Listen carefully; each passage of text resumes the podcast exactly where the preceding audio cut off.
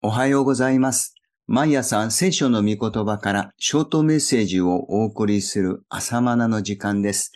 今日は愛歌第2章19節の御言葉です。主の前にあなたの心を水のように注ぎ出せ。もう一度読みます。主の前にあなたの心を水のように注ぎ出せ。エルサレムが破壊される様子が描かれていますが、あまりにもの激しさゆえに読むのが辛くなります。それほど罪に対する神の見怒りは厳しいのです。神がいかに罪を憎まれるお方であるのか、私たちは知らなければなりません。たとえご自分の神殿であっても、罪によって汚されるなら、神は容赦なく投げ捨てられるのです。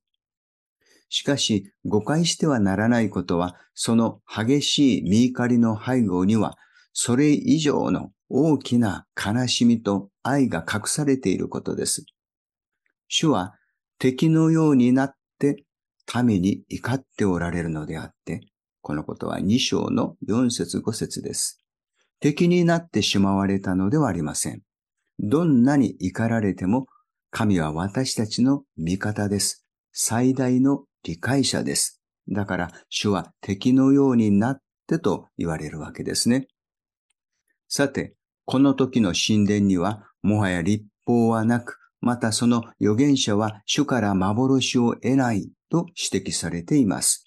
2章9節新約の時代の神殿はイエスを信じて精霊が内住されるようになった私たち自身です。第一コリントの6章19節では、あなた方は知らないのか？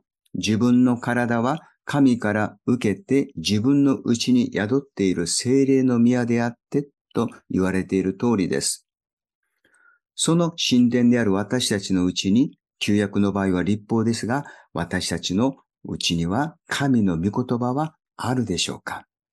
神からの幻、つまりビジョンはあるでしょうか？もちろんあるはずです。精霊が心の板に御言葉を書き記してくださり、精霊が復活のビジョンを見せてくださっているはずです。旧約の民のようにそれを見失ってはなりません。捨ててしまってはなりません。それは危機的な状況です。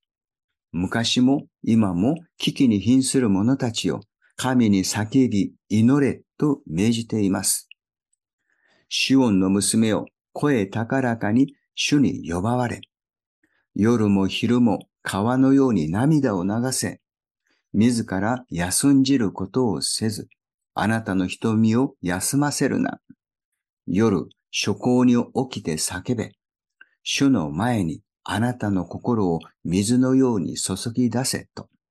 愛歌2章18から19節です。先ほどの初行というのは昔の時間で言う犬の国で夜の7時から9時頃のことです。